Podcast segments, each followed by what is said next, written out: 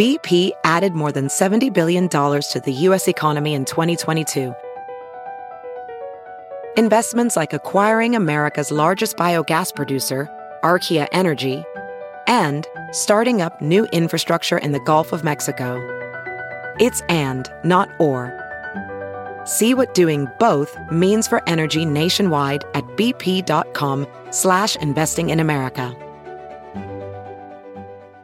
Hey friends, thanks for joining our podcast. I want to tell you about something really new and exciting called patreon.com/BP Show. It's a great way to get exclusive interviews with newsmakers, voicemails, personalized videos, political commentary, and early access to a special podcast called The Making of Bernie Sanders.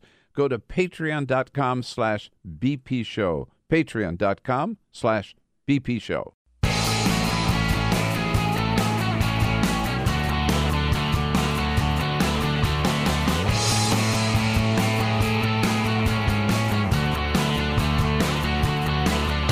Giving you everything you need to fight the Trump administration. This is The Bill Press Show, live at youtube.com/The Bill Press Show. It is D-Day in Alabama, D-Day for the Republican Party, not just the people of Alabama. What do you say? Hello, everybody. Great to see you on a Tuesday, December 12th. It is the Bill Press Show, and we are here with all the news of the day for the next couple of hours. We'll bring you up to date on what's happening here in Washington, D.C., the latest up in New York City, and the latest down in Alabama as well, as voters go to the polls for what the Secretary of State predicts will be, believe it or not, after all the talk about Alabama, predicts that there will be a turnout in the 25% range. And it was something like 60% in the presidential election of 2016. Hard to believe there will not be more people turning out for this election. I wish all the rest of us could vote. We are glad to see you today. Looking forward to hearing from you. We're coming to you live from Washington, D.C. We're there with you, though, anywhere in this country where you are following us. And we want to hear from you what you think about the news of the day, what you think about four women yesterday coming forward to women who had previously accused Donald Trump of sexual harassment, stepping up again and saying now in this Me Too moment, let's get some congressional hearings going into the allegations against Donald Trump himself. Send us your comments on Twitter at BP Show. But first, this is the Full Court Press. Just a couple of other stories making news. Look up in the sky. There is a cigar-shaped asteroid that went past Earth last month. It is... Damn, I missed it. You missed it, yeah. Well, here's the thing. They are scanning this comet because they are concerned that it might be an alien spacecraft. I'm not making that up. There is a team of alien-hunting scientists led by Russian billionaire Yuri Milner. They're going to scan the comet this week because they're looking for radio signals. They say that comet, I mean, there's a picture of it online. We'll put it out there, but it looks like a cigar. Mm-hmm. It's like a giant cigar. They're saying that could be an alien spacecraft. Did it have flashing lights on it? No flashing lights. No flashing lights. So, is it a alien spaceship? I don't know, but hopefully we'll find out soon. Didn't have like Virgin Airways on it or anything? Didn't say anything like that. No. Speaking of the cosmos, yesterday Donald Trump announced that we are going back to the moon.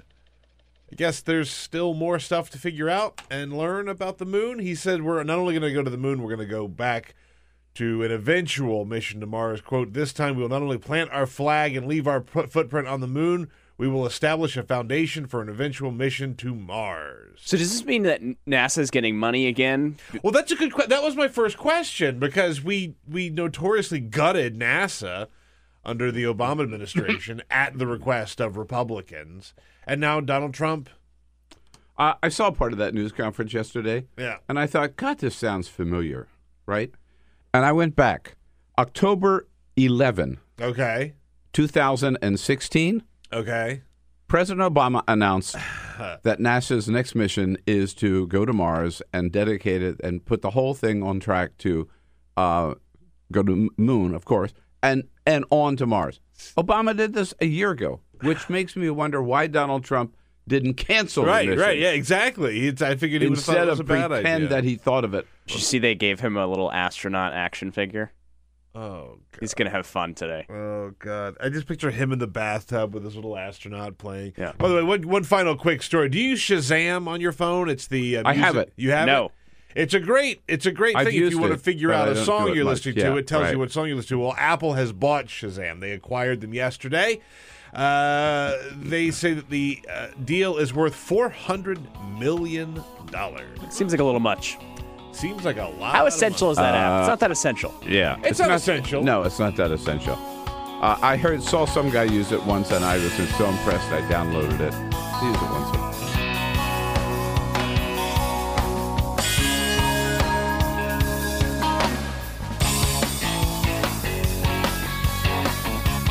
On your radio, on TV, and online. This is the Bill Press Show. Come on, Alabama, get out and vote and do the right thing. Reject Roy Moore. Hey, hello, everybody. Yep, this is the day we've been waiting for. It is Election Day in Alabama. It is Tuesday, December 12th. Great to see you today. Here on the Bill Press Show, booming out to you live all across this great land of ours. We're so glad to be with you all the way from California to New York City and beyond. Here and north, south, east, west on the Bill Press Show. Coming to you online on YouTube, youtube.com/the Bill Press Show. And don't forget, sign up, subscribe, be official part of the team. Looking at you on Free Speech TV as well, and, of course, joining you out in Chicago on WCPT, the great progressive voice of Chicago, and Indiana Talks in the whole state of Indiana. Thanks so much for joining us today. Remember, don't just sit back and listen. Let us know what you think about the news of the day, your take on the big stories, particularly what's happening in Alabama and on renewal of sexual harassment charges against Donald Trump, which we saw yesterday. You know how to do it. Your comments on Twitter at BP Show. Yes, indeed, coming to you live, as we said, from Washington, D.C. But the big focus is, of course, down on Alabama. And by the way, let's not forget just the fact that there is an election today means that the Republicans blew one great opportunity. Remember, when the allegations against Roy Moore first came out, there were those, one of them being the senior senator from Alabama, or Richard Shelby, who said, whoa, hold the phone. In fact, Mitch McConnell at the time said the same thing. Whoa, hold the phone. Let's not rush into this now that we know what a sleaze bag Roy Moore really is.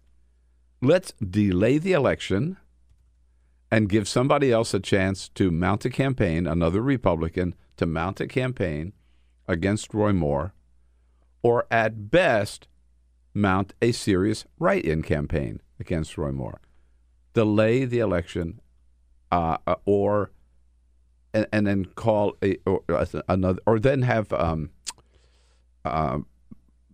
the governor called another special election. At any rate, put it off is the point that I'm making. They didn't do that. So now they have rolled out the red carpet, if you will, for Roy Moore in Alabama. The governor did that. Just rejected all the requests of some national Republicans to do that. So they've made their bed. They're going to have to lie in it today. They got no choice. Well, they do have a choice. They got a choice. They're either going to have to not vote, write in somebody else, vote for Doug Jones, or vote for Roy Moore. And, you know, it's you can't really read. Nobody knows what's going to happen down there. Nobody knows. There was a Fox News poll yesterday that I saw, a Fox News poll, which had Doug Jones up by 10 points. But Jesus. But so you don't know. But the problem is there are some people who are going to vote for Doug Jones who would never tell a pollster, I'm going to vote for Doug Jones. And there are some people who are going to vote for Roy Moore who would never admit that they're going to vote for Roy Moore. Yeah. So I got to tell you, anything could happen. I honestly believe that win or lose, there's going to be hell to pay for the Republican Party after today. Because if they lose, they're going to have a Democratic senator from Alabama. If they lose, it's going to be a total repudiation of Donald Trump and Roy Moore and Steve Bannon. If they lose, by the way, it'll also be, I think, a credit to the Republicans of Alabama for rejecting this guy. Of course, they won't see it that way. Sure. And if they lose, they're going to have a hell of a lot harder time getting that turkey of a tax bill passed through the Senate. If they win, they may have one more vote for the tax cut bill. Maybe, by the way, because Roy Moore's not going to do Mitch McConnell any favors. But they'll also be saddled with Roy Moore. And they're either going to have to start ethics committee investigations against him and throw him out, or they're going to have to go before the country next year in the midterm elections of 2018 and defend this pedophile. And every Republican running for office, whether it's school board or city council, whether it's in Arizona or South Dakota or Georgia, is going to have to answer, where do you stand on Roy Moore? He will be a millstone around their neck. So I think it's a lose-lose for the Republican Party. But I'm just hoping that the people of Alabama show that they do have a good, solid moral streak, that they do believe in the tenets of Christianity, and they will stand up, these evangelicals in Alabama, and reject this sexual pervert named Roy Moore. I really hope we do a show tomorrow that celebrates a big win by a Democrat in Alabama. But to me, as you've been pointing out, this story is so much bigger than Alabama, which is often subject to ridicule, and deservedly so, for their politics. I mean, they gave us Jeff Sessions. They gave us Richard Shelby. They've given us countless terrible Republicans over the years. But, it really can't be overstated at the role that the Republicans played in normalizing Roy Moore. And yes, Mitch McConnell said the right thing when he came out originally and said, I believe the women. And yes, kudos to Jeff Flake, I guess, for sending a check to Doug Jones saying party over country. $100. $100. Yeah. But the RNC, Ronna McDaniel, who leads it, Mitch McConnell flipped his sort of position on it. You see a lot of Republicans flipping their position on it. They normalized what happened with Roy Moore. The scandal was bad. The scandal stayed bad for a couple of days. You saw that reflected in the polls. And then it was back to business as usual. It was back to tribalism as usual. And as you pointed out, this is purely a numbers game, I think, at this point. This is a matter of getting people out to vote. And like you said, there are going to be plenty of people who said that they maybe wouldn't vote for Roy Moore who are, or won't admit to voting for Roy Moore, and people who won't admit to voting for Doug Jones who are. But the bottom line is, there are probably plenty of Republicans around Alabama who are pissed off at Roy Moore and will probably just stay home. Rather than vote for Doug Jones, they'll probably just stay home. But you know what? If that's your choice, that's good. Just stay home. Yeah, just stay home. No, absolutely. Republicans, stay home. Democrats, you better get out. You got to get out. That's the other part. And that was a message in a robocall, by the way, yesterday in Alabama. We know that we played that for you yesterday. Donald Trump put out a robocall in support of Roy Moore. Barack Obama came out, and Joe Biden both with robocalls in support of Doug Jones, which could prove to be very, very significant. Again, the key is turnout. The key particularly is African-American turnout. Barack Obama had the largest African-American turnout in the history of Alabama in 2008, 2012. And if he can persuade African-Americans particularly to get out and vote this time, that could make the difference. I think that's very, very important that President Obama weighed in. Meanwhile, Yesterday in Alabama, Roy Moore had a big rally in front of a crowd in a barn, a few hundred people there. His wife was the star of the show, and she wanted to be sure that everybody knows that Roy Moore, he ain't no racist and he ain't no anti-Semite. She makes sure that the media there in the back of the hall hear her message. This is proof that he's not anti-Semitic. Fake news would tell you that we don't care for Jews.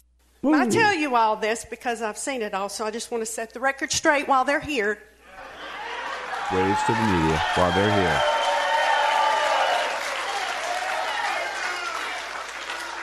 One of our attorneys is a Jew. Oh, God, that is so bad. Good morning. Oh, yeah. Mm-hmm, yeah. Is a Jew. Mm-hmm. A Jew. Jew. That's what she said. A Jew. One of our attorneys is a Jew. By the way, if you're not from the South, what she means is a person of Jewish descent is one of their attorneys. Mm-hmm. Some of my best friends are black. You know. No, somehow that is 100 times worse than saying, I have a black friend. Yeah. Just pronunciation alone, she sounds like one of the biggest bigots alive. Just the way she says it, I'm telling you, yeah. Is a Jew. Is Jew, yeah. And at that same rally appears, I love this, okay, here's a message. Here's a guy who got fired from the White House, who lives in Washington, D.C., who goes to Alabama to tell the people to vote for Roy Moore. And here is Steve Bannon's message. Listen carefully. I know one thing. Nobody can come down here and tell folks in Alabama what to do. That's exactly what he's doing. That's exactly what he's doing. He's going down there and telling them to vote for Roy Moore, right? You know. No, but I mean, he's so dumb. But again, we can mock this. But like, these are those voters in Alabama are, I would say, majority low information voters. Yeah. No. And I'm sorry, they just don't understand. They don't get who Steve Bannon really is. Bannon's biggest blunder last night, by the way, from our friend John Allen, who is on the ground reporting. Yeah. John Allen tweeting last night, in Midland City, Alabama, Steve Bannon goes after Joe Scarborough, saying he got into better schools than Joe could have, Georgetown and Harvard. This might be the wrong place for that attack. Joe went to the University of Alabama. Roll Tide. Roll damn Tide. Wow. But, you know, think about it. Who the hell is Steve Bannon? And who cares what he says? I mean, suddenly he is putting himself out there, right, as this great political strategist and this big celebrity star. He's not, right? He lives on this little townhouse on 4th Street right here in Capitol Hill, and he's basically a schlub. Nobody came from Bright. He was a failure at Hollywood. He was a failure on Wall Street. He got the Breitbart thing going. He failed in the White House, and now he's out there. Well, let me put it this way. You know, and there were two surrogates in Alabama yesterday. Right. Steve Bannon for Roy Moore and Charles Barkley for Doug Jones. Yeah. Who would you go with? Look, I always go with Charles Barkley. Well, I shouldn't say always, most of the time. Yeah. But, you know. I mean, Steve Bannon's the best you could do. Who else is going to put their name in front of a Roy Moore sign? Donald Trump. Yeah. By the way, also yesterday, Doug Jones had a big, big, big rally yesterday. He's been looking better as a candidate the last couple of days. And he talked about his chances, having a little fun here, with his chances. What are his chances of winning? Doug Jones. Somebody said, well, what are the odds of Doug Jones winning? It's about like getting under 5-inch snowfall in Birmingham the 1st of December. Which is exactly what happened. Yeah. You would think otherwise that maybe that would be never happened. Yeah, it did, 1st of December. So this could be, maybe that snow was a good sign. Good sign. Let's certainly hope so. Meanwhile, yesterday morning, oh, man, the Me Too movement got somebody else caught up in the Me Too movement yesterday. No, I'm not talking about Ryan Lizard from The New Yorker. No, I'm not talking about Mario Batali. No, I'm not talking about Harold Ford Jr. Donald Trump got snagged again yesterday by three women who went on the Megyn Kelly show. A fourth woman joined them at a news conference calling on Congress to investigate the charges against Donald Trump, charges that they made back in 2016, and nobody listened to them. Here is Rachel Crooks with her story.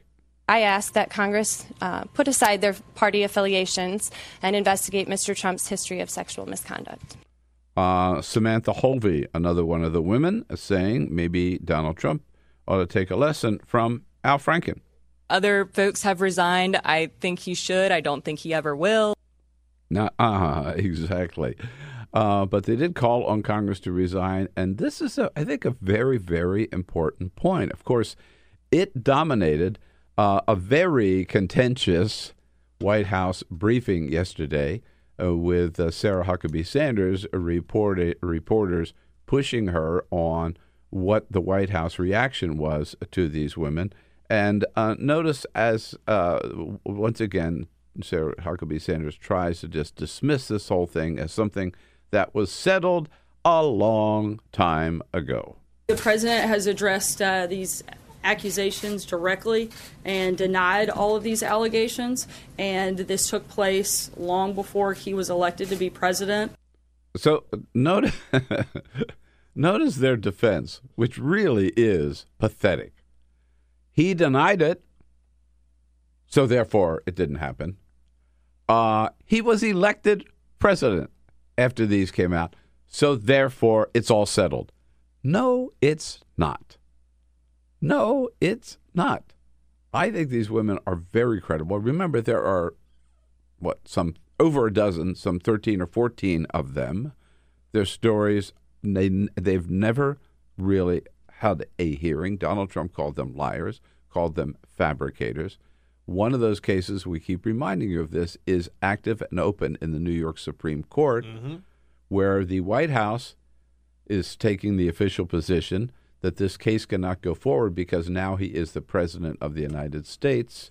The Supreme Court will decide whether it can go forward. I think they have no choice but to allow it to go forward after the U.S. Supreme Court, facing the same question with Bill Clinton versus Paula Jones, said, of course, the president's not above the law. You can depose the president of the United States, which attorneys in that case, Ken Starr's attorneys, did at the White House. So this attempt for the White House to say he was elected president, end of story. No, it's not the end of the story. Or to put it another way, I think in this Me Too moment, Donald Trump does not get a free pass.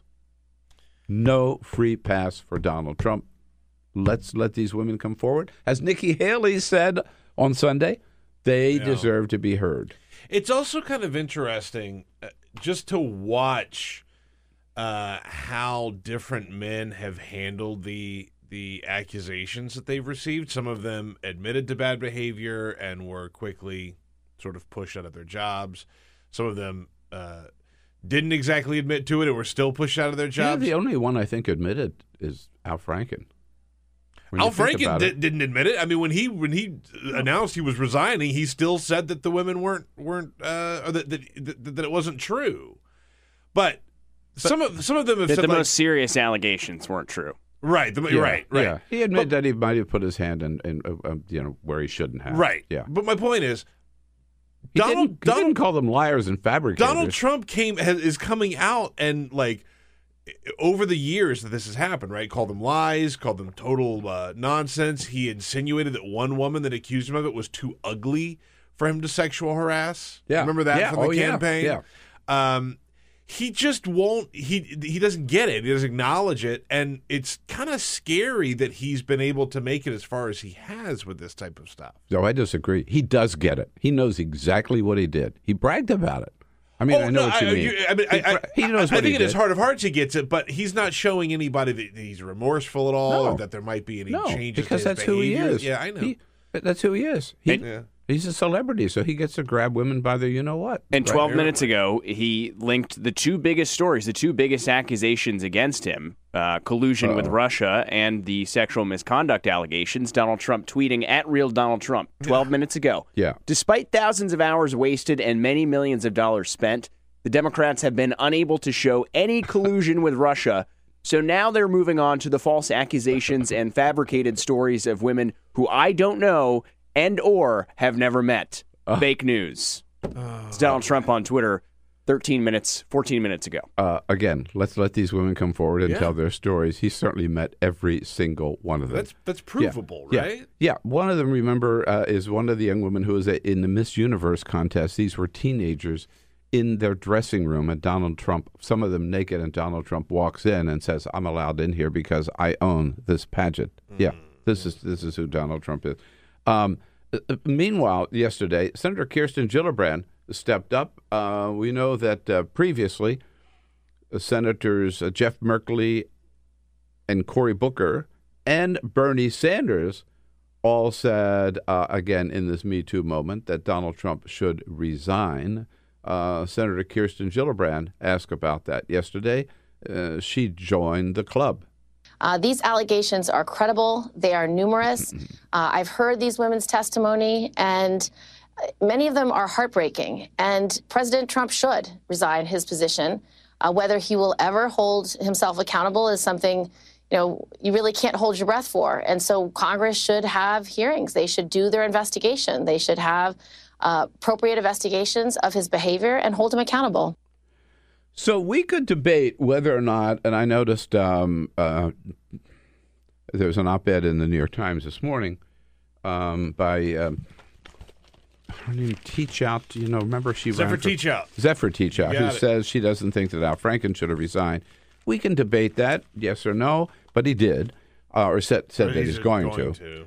But certainly, if Al Franken resigns, and he's going to resign, he said he is. If Al Franken has to resign, then I think it makes a lot. I mean, it's logical. It's you can make a strong argument, and I would agree that if Al Franken's out, Donald Trump ought to be out. I mean, he's accused of doing a lot worse than Al Franken was accused of.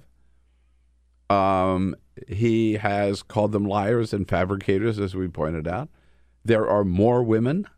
There are only allegations, but there hasn't been any trial or any ethics committee hearing on Al Franken either. I mean, why is it that Al Franken's got to go, but Donald Trump stays? Only because Donald Trump has been elected since? Well, Al Franken was elected to the Senate since. You see what I mean? I mean, so I think this is not over for Donald Trump. It's going to eventually bite him in the ass. I think it's already starting to. And if you saw the news conference yesterday with Sarah Huckabee Sanders trying to respond to this, I think you sense that the White House is panicking. Maybe panicking is too strong a word, but they don't know how to handle it. So the best they can do is come back, as we said, Sarah Huckabee Sanders said, well, come on, this is already settled because he's already been elected. And then she went on to say, well, she's trying to have it both ways here.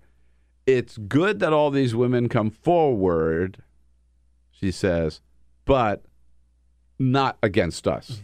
He thinks it's a good thing that women are coming forward, but he also feels strongly that a mere allegation shouldn't determine the course. And in this case, the president has denied any of these allegations, as have eyewitnesses. So you see, it's important that he wants to be part of the Me Too movement, right?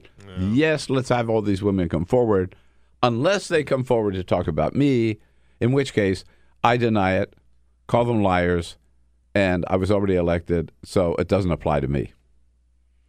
Now, that's an impossible position for them to hold for very long. No, I think you're right. I mean, They have get caught up until this point, but I think that we did sort of go over a bit of a tipping point earlier this year, last month or month before that, when we got into this Me Too situation, this whole reckoning on terrible men and their bad behavior.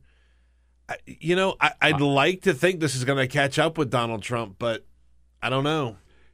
He could take a lie pretty damn far. No, he can. He can.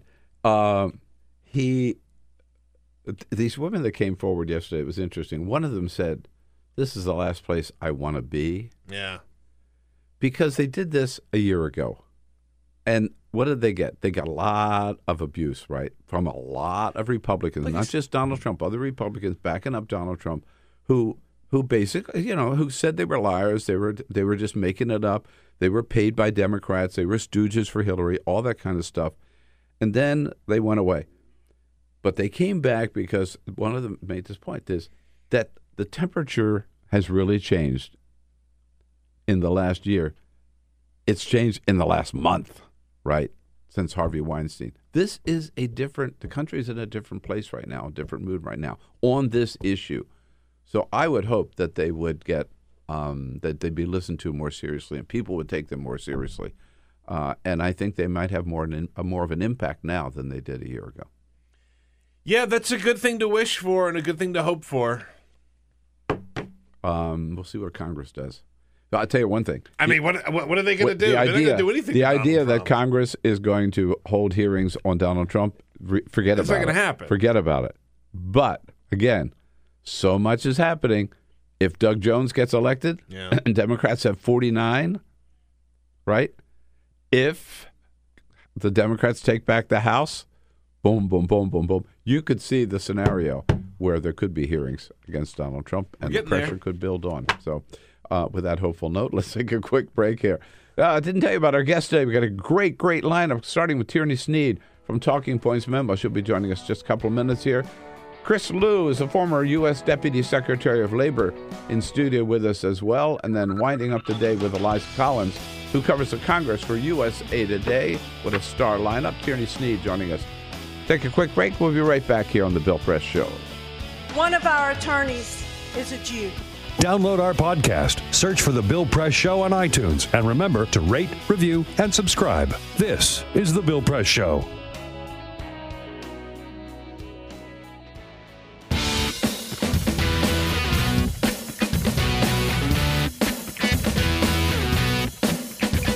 Same great show, new great channel. Stream live video at youtube.com/The Bill Press Show. It is Decision Day in Alabama, Tuesday, December 12. Hey, hello, everybody. Great to see you today. The Bill Press Show, live from Washington, D.C. Welcome, welcome to the program. Don't forget, your comments always welcome on Twitter, at BP Show. And yes, indeed, I know what you're thinking. How about that scarf, Bill? Yes, indeed. Those of you watching on television can see the beautiful scarf. It's a hand-woven scarf by my wife, Carol Press, and you can have one, too. Just go to great time to give yourself a special gift for the holidays or make a special gift to someone you love, of course. Go to BillPressShow.com, our website. Follow the link to the Carol Press scarves, and you'll see lots of colors and different colors and designs you can choose from. And I got to tell you, the only place busier than Carol Press these days is Amazon. Mm-hmm. I think they're shipping out a lot of packages. God, so is she. A lot of orders for scarves. So get yours in. This is Rayon Chenille. She also does them in bamboo. BillPressShow.com BillPressShow.com. Link to Carol Press scarves.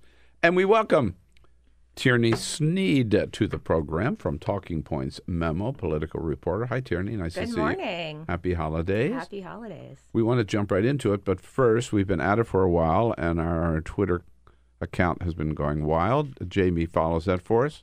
Jamie, what's up? Yeah, let's go ahead and check in on Twitter. We are tweeting at BP Show. That's where you can find us on Twitter. We put up a poll earlier this morning, just as the show was starting. It is Election Day in Alabama. Does Doug Jones have a chance against Roy Moore? That's the question we're asking you. Weigh in on our Twitter page. So far, 79% of you say yes. 21% say no. All right. So that's early results. You have until pretty much election morning or the day after tomorrow. Melanie weighing in, offering a comment. I just want to point out that I hope Doug Jones wins. The margin will not be, if he does, it will not be 79 to 21. Razor thin. Can I go out on a limb? I think you can. Polls aren't scientific. That is fair. Sampling matching the Alabama electorate. Melody Miller weighing in on Twitter, offering a comment. Russia's plan has been to dismantle America. So scary that the RNC is helping them destroy us. Are these people, Gowdy, Ryan, etc., Russians who can save us? It's a good segue for what Tierney will be talking about with us. Right. And on YouTube, we're on YouTube live streaming video. We have a chat room going up there on the page, youtube.com/The Bill Press Show. Gerald says, Trump will be thrown out of office. Maybe it's obstruction of justice. Maybe the women. So there you go. Keep all those comments coming in. YouTube, youtube.com/The Bill Press Show. And on Twitter, @BP Show. Follow us if you haven't already, and make sure to go ahead and vote on that poll for Doug Jones. Thank you, Jamie. Yes, it is. So, Tierney, we've been talking so much about Alabama, about the accusations of sexual harassment against many different men of different, including the President of the United States. Meanwhile, the Russian investigation just keeps humming along, right, under the radar. You were in court yesterday. Yeah, I was there on this issue. What was up? Paul Manafort and Rick Gates were back in court. They're still under house arrest. You know, how many months later? 2 months later? A month and a half later? Because there's been some issues. Special Counsel Mueller's team has said that they can't even really confirm, you know, the worth of their assets and their net worth to come up with a bail package. So there's been a lot of procedural hiccups, and the biggest one, of course, this past week was Paul Manafort was accused of ghostwriting an op-ed for a Ukrainian outlet that was basically kind of defending his Ukraine work. And his lawyers, of course, you know, said that he didn't really have anything to do with it until Mueller's team turned over a document they said showed the track changes that Manafort had added to the op-ed. So he got a scolding from the judge yesterday who told him, you know, there's a gag order on this case. You're not supposed to be talking to media. This applies to everyone, and this is exactly what I'm talking about when I say don't talk to media. What was he doing? What was he thinking? We've heard a couple different stories, both, you know, his lawyers and the court documents. My colleague was in touch with the person whose byline was on the op-ed, and, you know, their story is that this guy just took on the initiative to write this op-ed on his own and checked with one of Manafort's longtime colleagues about the accuracy, and it got passed on to Manafort. But then you see Manafort kind of inserts these lines and points that have been sort of long-held talking points of his to defend his work, so I don't know if he just didn't really think he was going to get caught or what, but either way, it's definitely another hiccup as he's trying to get out of home confinement. Right. And when does he go to trial, actually? They haven't set a date yet. I mean, I think the earliest we could see it is late spring, but it might even be later than that. They're still working on the, you know, very beginning of the schedule and all the kind of pretrial issues that have to be figured out before that. So when the White House says that, which I've heard them say several times, that this whole investigation is winding down, it'll be over by the end of the year. What are they thinking? Yeah, I mean, from their perspective, the only way I kind of see that making sense with what's really going on is that maybe they think that their aides will be done with their interviews, as we know, you know, a number of top aides have been interviewed in recent weeks, but It's you know, as more stuff comes out, I mean, it seems every couple of weeks there's a new indictment that sheds light on a whole different episode or a different period in this whole span of time that just raises a whole host of new questions. It's hard to think that all those questions are going to be answered in the next couple of weeks. All right. So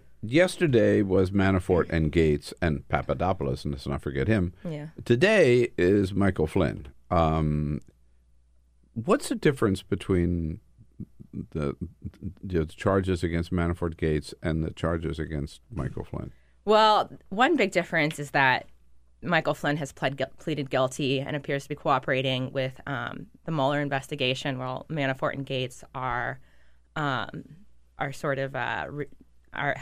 pleaded not guilty and are, you know, by all signs look like they're going to, you know, fight the charges. And there are a lot more charges filed against Manafort and Gates. Yeah, so there's 12 counts, and, you know, the White House spin is this is stuff that they were doing well before they were on the campaign. It's not Russia related, but it's at the very best the gray area, because at least according to the charging documents, some of these money laundering and tax evasion alleged crimes were happening all the way up into 2016. And when you're looking at sort of the figures and the lobbying work that was implicated, it's people that we think that they were still talking to during the campaign. So there's at least questions that need to be sorted out, you know. But if they can dismiss Manafort and Gates as being basically pre-Trump team, they can't say that about Michael Flynn. No, and that's why his cooperation was such a huge, huge win for the Mueller team, because he is someone who was there from the beginning of the campaign, from I think February, March 2016. So really the bulk of campaign, he was a top aide, and then he was there through the transition, and then he was there the first 2-3 weeks before he was ousted. And, you know, he's also key to the decision to fire James Comey, because according to James Comey's account, President Trump asked him to go easy on Flynn. So he's really kind of either being a person in the room or being a person that was kind of an element of a major decision through this whole time span. So the two tracks, we've been told, or at least it's been reported, that Mueller is on, one, collusion, and two, obstruction of justice, yes. Correct? Yes. Do you see it that way? Okay. Michael Flynn is an avenue to both of those, isn't he? I mean, he definitely has, he was in the room or was involved in or directly contacting, you know, Russian ambassador. And, so that's the collusion stuff. Yeah, right. So that raises those questions. And yes, then there's, you know, this decision to fire Comey. And there's also a question of whether, you know, the question people are asking now is, with Flynn lying to the FBI as he pleaded guilty to, who knew about that decision, and where did that... Donald Trump says he did. And so... He tweeted out that he knew he was lying to the FBI. Yeah, right? Very problematic tweet for his legal team, to say the least. And the question is, who knew he lied to the FBI? Why was he, if someone did know, if someone top up in the Trump administration or Trump himself knew that he lied, why was he allowed to stay in the White House for 2 to 3 weeks? And did he lie on his own accord, or did someone tell him to lie? So these are all major questions that are kind of swirling around the White House. All right, so Michael Flynn is cooperating. We know that. Robert Mueller told us that, and Flynn hasn't denied it. And he's cooperating on these two tracks, collusion and obstruction of justice. Who could he implicate? Whom in the White House could he implicate in either of those tracks? I mean, on the Russian communications track. Who ought to be nervous? I mean, we know that from these charging documents that a host of figures were at Mar-a-Lago and knew that he was talking to the Russian ambassador. We also have, you know, among the things that the charging documents also raised were the communications earlier in December during a UN vote to lobby behind-the-scenes back channel on a UN vote on Israel.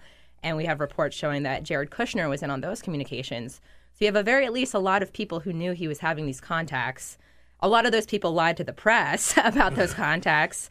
Lying to the press isn't necessarily a crime. So Jared Kushner, Donald Jr.? Donald Jr. is implicated in other points of this timeline. I haven't seen anything about him being there for the sort of late transition issues, but he's certainly... Well, the famous meeting in June 2016. Yeah, earlier on in the timeline, he's certainly implicated, and that's where you kind of see Paul Manafort is implicated, because he was also in that Trump Tower meeting. So yeah, it's a whole web of different people at different time. So how about Trump himself and Mike Pence?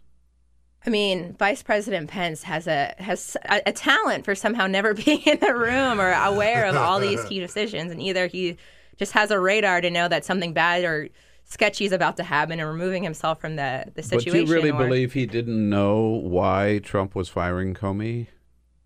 I mean, we're going to find out, I think, at some point what he knew and when he knew, but... Okay.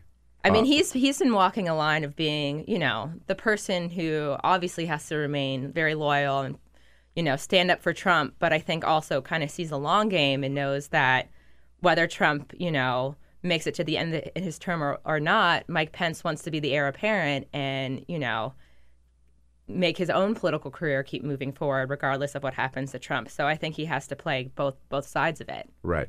How about, so could Flynn implicate the president himself? I mean, it'll depend. One key question is how did, if Trump was telling Comey, lay off of Flynn, what did he know about Flynn's legal problems? Where did he find out about legal problems? And did Flynn himself say, hey, Mr. President, I'm in trouble. I lied to the FBI. I'm under investigation. What can you tell me? So if that's one bigger question is what Flynn knew about President Trump's request to Comey at the time and whether that played a role in Comey eventually being fired. Whatever happened to Flynn's son? That's a good question. He's still tweeting. He's still tweeting. He's still out there. Right? No, yeah, really? Yeah. He's still tweeting. So, I mean, at this point, there's a lot of questions on whether he would be swept up on this, and whether Mueller would, you know, ultimately charge Flynn Jr. as well, because Flynn has been, you know, his father's chief of staff, top aide. When you talk about some of this sketchy business dealings, it, you know, it seems like the son was involved in a lot of these business deals. Yeah, there was some speculation at the time that Michael Flynn, Daddy, was cooperating partly to save his son. Yeah, I mean, it's definitely something. It's definitely a theory. It's definitely. I mean, you just when you looked at the sort of charges that the charging document, and compare that based to what we kind of know from all the other sort of. Reports and congressional investigations to Flynn's sort of business, it does seem like there was a lot of things that were left off that could have been at least mentioned or alluded to that weren't, in terms of some of the other stuff that Flynn has been accused of. Now, not to mention the opposition, but there's been a story the last couple of days on Politico. I've seen the headline, I haven't read it, that missing in all the talk about the Russian, one name missing in all the talk about the Russian investigation is Steve Bannon. Yeah, it's pretty. Isn't that strange? I mean, it's pretty interesting. I mean, he was right there. He was right there, and I mean, at least I haven't seen his name. Yeah, I don't know if maybe he just, you know, as far as we know, if you compare sort of Manafort and Flynn's sort of foreign business. Mm-hmm. Foreign lobbying, you know, Bannon for all the, you know, all the sort of questionable things in his background. It doesn't seem like, you know, he kept most of his troubles domestic, or most of his scandalous behavior domestic. So maybe he wasn't as exposed in that sense. Maybe he was smart enough to say, "Oh, this is a meeting about Russia. I have another meeting over here. I've got to go to." Yeah, you know? I mean, maybe he kind of knew that this wasn't a place he wanted to be, and we know that there were a lot of. While he was there, a lot of intra-White House rivalries, him and Kushner, him and Priebus. Thank God that's over. Thank God they're all getting along swell. That, you know, maybe he saw the sort of questions about all of this as something to his advantage when he's looking at Kushner as, this is a vulnerability for Kushner. Let me make sure that this is not a vulnerability for myself. Mm. And are the Senate and House investigations still ongoing? And they're still chugging along. I think, I mean, some are more dysfunctional than others. Yeah. The House isn't functioning at all. No, and we're seeing sort of a rift in the House where you have Republicans now who are trying to make it about unmasking. They're trying to make it about, you know, what was Clinton's ties to these other Russia-related deals under the Obama administration. They're trying to make it about who are these Mueller officials, people on Mueller's team, and were they Clinton supporters? They're making it about the uranium deal. Yeah, the uranium deal. They're making it about the dossier, whether the dossier was just a Democratic smear campaign. They're trying. It appears they're trying to look for any other sort of exit route from the central question as a way to sort of distract, to bolster Trump, to undermine the central investigation.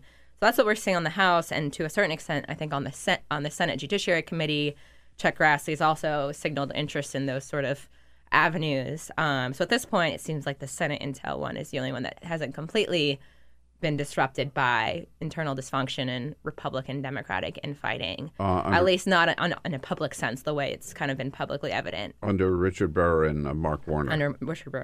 Only one of the three that's really has any potential, I guess, bipartisan. I mean, I think what we'll see from these other congressional investigations is minority and majority reports and whatnot. But it seems like the Senate Intel, they're trying their best at least to keep it bipartisan and keep it on the central mission. So, what's the worst that could happen out of the Mueller investigation for Donald Trump? Sky's the limit, right? Yeah, I mean obviously the liberal pipe dream is, you know, an indictment against President Trump. I'm very skeptical. It seems by all signs, you know, that this legal operation is set up to protect President Trump. And I think we could see from the reaction to that tweet from over the weekend or 2 weekends ago where he seemed to implicate himself in obstruction justice, you had John Dowd, his personal lawyer, immediately claimed to write the treat and, you know, fall on his sword. So I think the legal operation is to set up to protect Trump at all means possible. I mean, the next question is whether an impeachment could happen, and I think that would be depending on how the 2018 elections go, or you just have all your top aides, you know, facing criminal charges, your son facing criminal charges, your, you know, son-in-law facing criminal charges. I think that is kind of where I see the worst-case scenario for President Trump. Right, that everyone around him maybe is indicted, and then he's forced to either stay there alone or resign. He's just isolated. Yeah, right. I mean, he had a loyalty to Flynn for months after Flynn was ousted, and I think he's still really upset about what's happened to Flynn. That imagine if a similar fate is facing his son-in-law or his son. He could pardon all of them. He can pardon all of them for federal crimes. So the tea leaves that we've all been reading is any sign that there's an effort to bring state and local crimes. And there is a line in the charging documents or the pleading documents with Flynn that says he's instructed to cooperate with state and local officials. There's been reports that the New York Attorney General's office has been working on Manafort stuff. So it appears that Mueller's at least aware of this threat of a pardon from Trump and is doing what he can to bring other sorts of, you know, crimes that Trump couldn't pardon. So I didn't realize that. The president cannot pardon for a state crime. Correct. Okay. Can he pardon himself for a federal crime? That's a hotly debated topic. So I am not a constitutional lawyer, so I'm not going to give a definitive answer, but it's certainly something people are asking, and I don't think people are taking off the table that he might try. You know damn well he's trying. Yeah, right. No doubt about it. So we heard yesterday from four women who've been there in the past, were sort of ignored in the past or reviled in the past when they made their accusations against Donald Trump. He denied it. He called them liars and fabricators and threatened to said he was going to sue every one of them for defaming him, which he did not sue even one of them. Will they be paid any more attention this year than they were last year? I think so. I don't think this is going away. And I think it's, you know, the momentum is building. I think, I mean, there's a question people have asked that, you know, while we've seen so many people in the entertainment industry sort of have to be sort of ousted, we're seeing people in all other industries that are, you know, getting fired and at very least, you know. In the media, for sure. In the media that, you know, at some point this has got to hit the political world in a way that people are actually held accountable. And I just think Republicans, particularly the White House, you know, when there was a moment during, I think it was the Al Franken stuff, where you have all these RNC press releases. Everyone has to donate their Franken donations, this or that. And it's like, do you really want to walk down this avenue considering, like, do you really want to set this precedent? And I think it's, you know, the White House is kind of in a catch-22. You can't say, well, we believe these accusers, but not the accusers against the president. I mean, the questions are just... Well, Sarah Huckabee Sanders tried to straddle that fence yesterday, Jamie, if we can again, where she said, no, we want these women to come forward. Yeah. But... Yeah. He thinks it's a good thing that women are coming forward, but he also feels strongly that a mere allegation shouldn't determine the course. And in this case, the president has denied any of these allegations, as have eyewitnesses. Mm-hmm. Right. And he's denied them. So therefore... If you know, it's like we want them all to come forward, but all those women that came forward against us, forget them because they're all liars. What we feared with this moment is that it's being weaponized. Yeah, and like you know, I think Al Franken deserved all the grief that he got, and he probably should have resigned. Mm-hmm. But at the same time, you can't really run around gloating over Al Franken having to resign when you are a Donald Trump supporter. Yeah, yeah. I mean, that takes an incredible amount of lack of self-awareness. Yeah. No, it is kind of incredible how, you know, people can believe one set of allegations and not another. And I think we're going to hear a lot more politicians sort of implicated. Obviously, we had the Trent Franks resignation last week. Yeah. But I think it's notable that Trent Franks did resign. Paul Ryan never called on him to resign. I mean, Paul Ryan issued that statement that made it sound like he was... He was the one that asked for it. That it came up to him. And who. But, he wanted... Paul Ryan did publicly say John Conyers ought to resign. Yeah. He never publicly said Trent Franks ought to resign. And he still has not said that Blake Farenthold should resign. No. But, like I said, I think there's going to be a lot more. And I think, every set of allegations is a little bit different that kind of see how they thread that and how they kind of... decide which one. And I think a lot of this is going to have to do with politics. And when you look and say, well, who's a safe seat and who is a Roy Moore who might be giving a seat to a Democrat in Alabama, I think it's just at the beginning, and we're going to see a lot of kind of hypocrisy and a lot of uncomfortable decisions. To me, the weakest argument that the White House keeps coming up with, and we just heard Sarah Sanders use it again, is, okay, all these women made these accusations, but then he was elected president. So therefore, it's over. Therefore, it never happened. I mean, that's a precedent they're not going to love setting if allegations come out against a Democrat. You could say about Al Franken. He was elected senator. Boom. Then it'll be over with. Yeah. Like, they'll make that argument. Some people will probably make that argument for Roy Moore. Yeah. Well, the people of Alabama knew what the allegations were. No, I've seen that argument made already. So. Right. Yeah. So, yeah, I think that's definitely an argument they're going to make. I'm sure there's going to be a point where they're going to try to step back from that argument against a Democrat, but... I guess we'll just have to see where the chips fall. Right. Now, again, I don't think we're going to see congressional hearings as these women talked about yesterday. But my feeling is we haven't heard the last of these 13 women about Donald Trump. No, not at all. No. Right.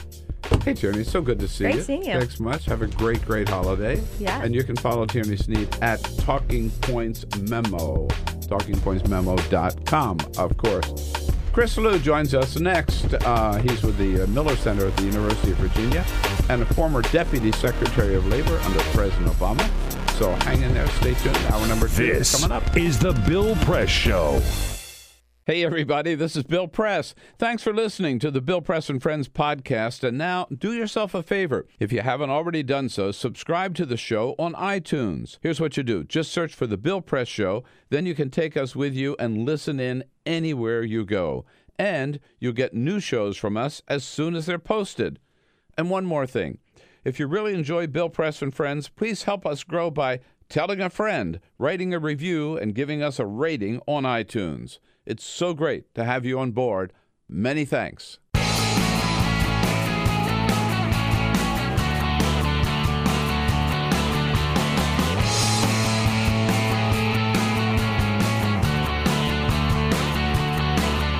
Giving you everything you need to fight the Trump administration.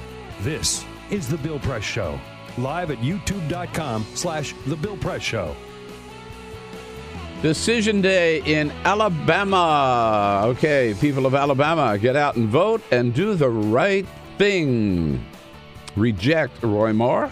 Send us a good man by the name of Doug Jones to Washington, D.C. Hello, everybody. Great to see you on a Tuesday, December 12. How about it?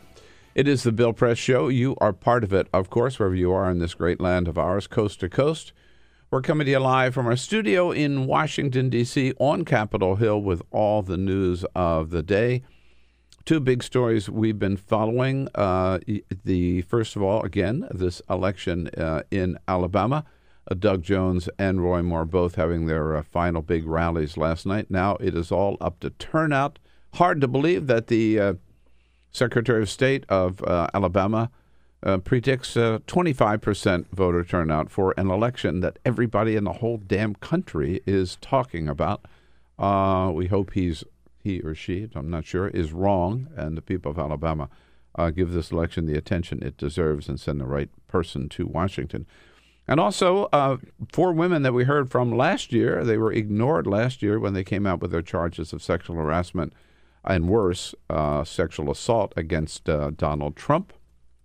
They are back and calling for now a congressional investigation into those charges in this Me Too moment.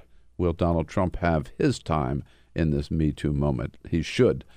All of that coming up with our special guest. Chris Liu is a former Deputy Secretary of Labor, now with the University of Virginia's great Miller Center. Hello, Chris. Nice to see you. It's great to be here. Thanks so much for coming in. Absolutely. We got lots to talk about. We'll jump right to it. But first... Peter with the big headlines here. Full court press. Yes, indeed. Just a couple of other stories making news. Sad news as this morning as San Francisco Mayor Ed Lee is dead at the age of 65. No, so sad. He died early this morning at the Zuckerberg San Francisco General Hospital. This is according to a statement from his office. Now, this means that the Board of Supervisors President London Breed immediately becomes acting mayor of San Francisco. Breed will talk to reporters later on today, but that's a shock for a lot of people. A real shocker. He's a great guy.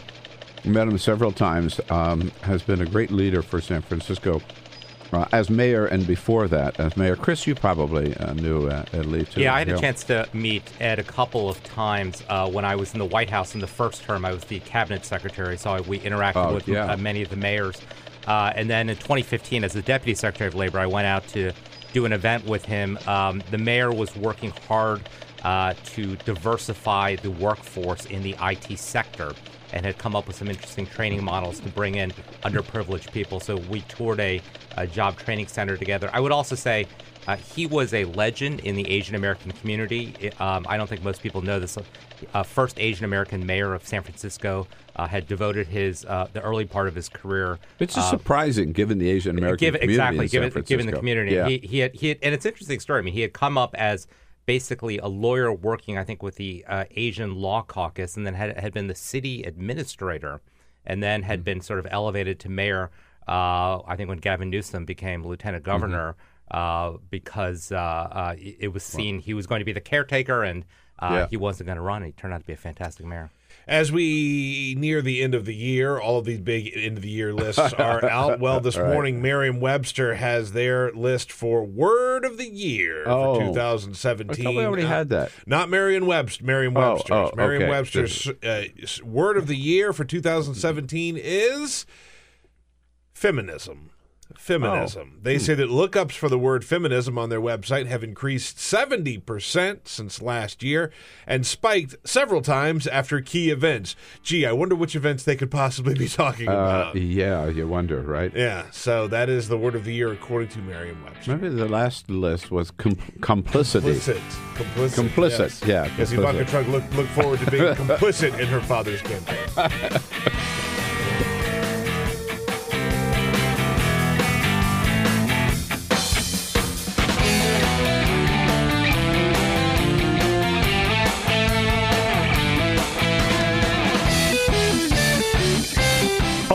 Radio, on TV, and online. This is the Bill Press Show. D-Day in Alabama, Tuesday, December 12. Hello, everybody, and welcome to the Bill Press Show as we roll into hour number 2 here with lots to talk about. Coming to you live from Washington, D.C., and we are joining you online on YouTube, youtube.com/The Bill Press Show. If you're watching online, don't forget to sign up and become a subscriber to The Bill Press Show. And you will hear from us all throughout the day with all of our updates.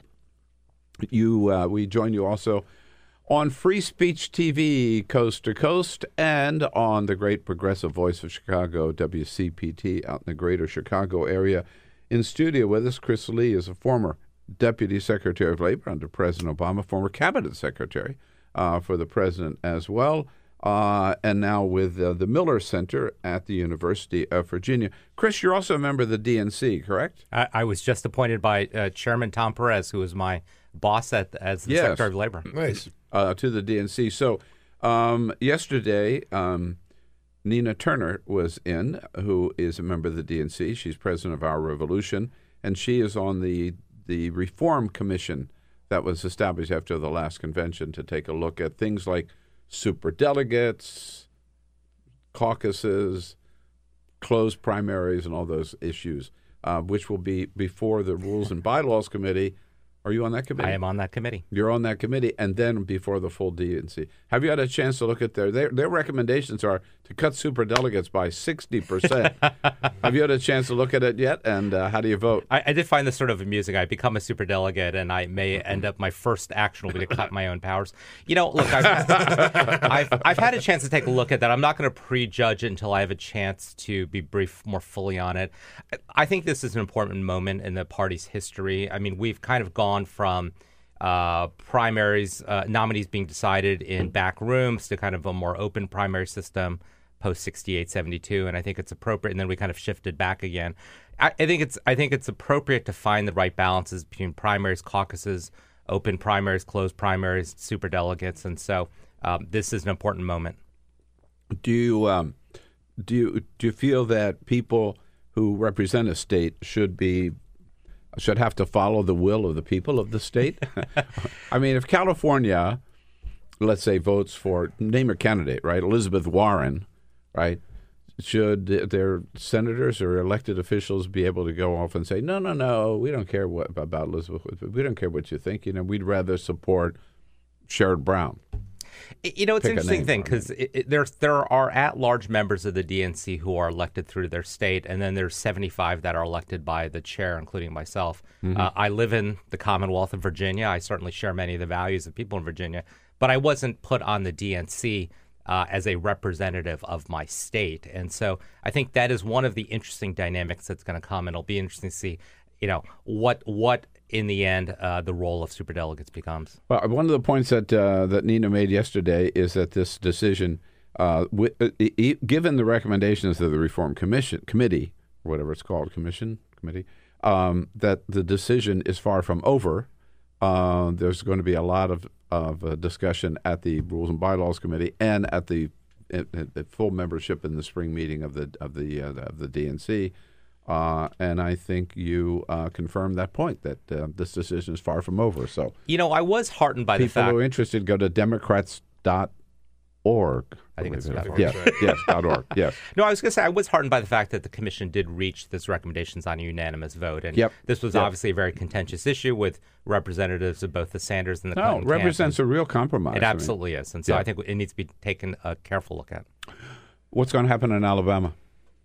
I think win or lose, this is a victory for the Democratic Party. I mean, I think— How can you say that? Well, obviously if we win, that's picking up a seat. I think, I can't imagine what would do more to help make Nancy Pelosi the Speaker and Chuck Schumer the Senate Majority Leader than having Roy Moore hung around every candidate in 2018. Republicans are hung around their neck. Yeah, right? Yeah. It's not an analogy I like to use speaking about Alabama, but I will say that they're already facing significant headwinds with Trump, and the yard sign I'm going to put out there is no more Trump, and M-O-O-R-E Trump, and I think every Republican candidate is going to have to answer for not only its support from the RNC, but for the controversial positions that Roy Moore has taken. It's interesting because I made the opposite point on CNN, saying the same thing, that win or lose, it's bad for the Republicans either way because of the points that you made. Right. You know, if they win, they're stuck with this turkey, right, and going to have to defend him in 2018 or throw him out, which I don't think they will. And if they lose, they get a Democrat in the United States Senate. You know, I started my career on Capitol Hill in the 90s, and I remember Democrats, made great headway running against Newt Gingrich in elections, and we've seen more recently Republicans running against Nancy Pelosi. I can't imagine a more toxic combination for Republicans to have to defend than Donald Trump and Roy Moore, particularly in those swing suburban districts where, as we saw in Virginia, they're having a difficult time keeping those right now in their own side, and that Roy Moore, that's going to be very challenging for them. Isn't it interesting to see? I mean, I made the point earlier that just the fact that they're having this election today, to me, shows how clueless the Republican Party has become. I mean, there were some wiser voices early on when these sexual allegations, these pedophilia allegations against Roy Moore came out, that, whoa, let's slow things down and let's delay it and delay the date and push the election into 2018, give somebody else a chance, a Republican, to mount a campaign or put together a real strong writing campaign. No. They said, no, we're going to go ahead and hold it December 12th. So they blew one opportunity to save themselves, right? I guess they really feel that they can do whatever they want in America, and the people will accept it. Well, look, optimistically, I look at the comments from Senator Shelby this weekend where he, pretty clearly disavowed Roy Moore. And I think, Shelby is clearly as conservative as they come, but he understands that Alabama is changing. And having spent a little bit of time down there, they have a burgeoning high-tech industry down there. It is a place where increasingly people are coming back to after going to college. And I think he just sees what this means for the state's reputation and how it sends them backwards to a place that isn't as friendly to businesses and for people to move to. And so this is an important moment for America. It's certainly an important moment for Alabama as well. Yeah, I heard part of a conversation again on CNN yesterday about why did Shelby do this? And the speculation was, well, he has a chance to be head of the appropriation if something happens to Thad Cochran or something. He's never really liked Roy Moore. He never got along with him or whatever, I said, there's another chance. Maybe he just sees that this is not good, right? That he's got some moral character and knows that Roy Moore is not somebody he wants to support. Maybe he's doing the right thing. I know that's hard to say for some member of Congress sometimes, but... In this case, I think he did. And I think the interesting thing will be, we've heard Tim Scott over the weekend even say that, he's anticipating an ethics investigation as soon as Moore is seated.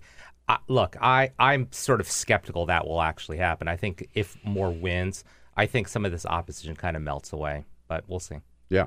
Meanwhile, they started yesterday, I believe, when I got off the subway last night, about 8 o'clock. The light was still on the Capitol. They were working away, I figured, up to no good. Probably the conference committee meeting on this tax cut bill. What's your expectation? And of course, today's election could change the vote count. But let's assuming it stays where it is now in the Senate.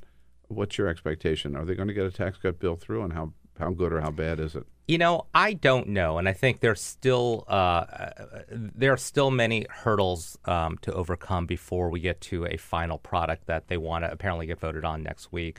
Right now the math doesn't work out, and to try to make some of the changes, whether it's on the corporate AMT, whether it's adjusting a state tax, how they handle the individual mandate, these are all important policy decisions, but they also add or subtract money to the final amount. And right now they're stuck with $1.5 trillion, which is how high as they can go to meet the Senate reconciliation rules. And so, if they eliminate the corporate AMT, I think that's $173 billion that they need to find somewhere else.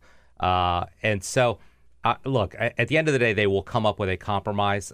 Is it one that Susan Collins, Jeff Flake, John McCain can vote on? I think you start to see over the weekend Collins start to back away a little bit from the vote. And I think she realizes now that she probably got taken as part of the negotiations. Oh, yeah. And I think Flake may soon find out that his assurances of being part of any DACA conversation were pretty empty as well. So it will be interesting. But they knew what they were getting into. They knew this is who Donald Trump is. You can't go into this to this argument or this negotiation with Donald Trump in good faith and say like, oh, okay, well, he said I'm going to get this, so. Surely, yeah. I feel safe about it. Like they probably laughed at them when they walked out. They were suckered. They were totally suckered. Completely. Yeah. For Donald Trump, the art of the deal is reneging on deals, and that's what he has done throughout his entire business and political career. Yeah, yeah, and that's what he's doing here. So what you're saying is there's a chance they won't get a bill. I think there's a chance, but I think given the priority that the White House has put on this, and this is part of core Republican principles to cut taxes. I think they will eventually get some. For the wealthiest of Americans. Right. It is interesting. If you go back and look at Ronald Reagan's tax reform, and it generally was tax reform in 1986, Ronald Reagan said he wasn't signing it unless it was revenue neutral. And he was able to cut the individual tax rates, and then he added the money back on the corporate side. This is not a tax bill that Ronald Reagan would have signed. No, this is not tax reform by any measure. No, and we should stop calling it tax reform. It's a tax cut for the wealthy bill. In fact, I've noticed, that's all Donald Trump calls it, tax cuts. At least he's honest about that. Tax cuts, tax cut, tax cut. That's what we're delivering at Christmas. He doesn't say tax reform anymore, tax cuts. So in terms of, you talked about the burden of carrying Roy Moore with them into the midterm elections of 2018. There's another burden they're going to carry, which is this tax cut bill, right? Yeah, the polling on this thing is terrible. The USA Today poll yesterday found that it polls worse than any major piece of legislation passed in the last 30 years, including the ACA. The other poll that 538 did last week, they compared the approval rating of this thing. This tax cut, and I'll, in parentheses, in quotation marks, this tax cut polls worse than the 1993 Clinton tax increase and the 1990 Bush tax increase. So when your tax cut polls worse than a tax increase, that is not a good thing. And clearly the American people have seen through this. The overwhelming majority do not believe their taxes will get cut. Right. And whatever number approve it now, don't you think that that number has to go down once people, most people really don't know the details of this bill yet, but once they see that they're getting screwed, right? That once they see who's really benefiting from this bill, which may not, well, let's hope that they discover that before the midterms and not after. Well, and it's important, I think, for progressives to continue to air the facts on this. And I think it's, you know, this is one where we can't rest after, again, assuming a bill gets passed. I mean, we need to keep hammering home the implications of this for people earning $75,000, the $1 trillion of debt this adds to 13 million people who are going to lose health insurance when the individual mandate goes away. And I think keep hammering that home. And I think Democratic candidates will have a field day with this next year. Mm-hmm. Now, we are in this little interregnum here. Again, our guest, Chris Liu and you can follow Chris on Twitter, Chris Liu 44, right? That's right. That's it, the old Obama 44. It's the old Obama 44. Yeah, right. How about, were you surprised that I know, tangent here, but that President Obama jumped into the Alabama race yesterday with the robocall? I'm not, because, you know, he was in campaigning in New Jersey and Virginia in those elections. He waited till the very end. I think the calculation was less whether he wants to be political. I think he certainly wants to be political at the appropriate times. I think it was more whether the outside help would be meaningful or not. And I think the decision was obviously Doug Jones needs a very, very heavy turnout among African Americans. There's no one who could fire up that group more than Barack Obama. And actually, Joe Biden is out there making a robocall and actually has emailed folks on behalf of Jones as well. Right. And the president has a record of delivering the African American vote in Alabama, a record high at times. So if they remember that, come out and vote for his guy, you know, that could be very helpful to Doug Jones. So what I started to say is we're in this interregnum now between last Friday and December 22nd.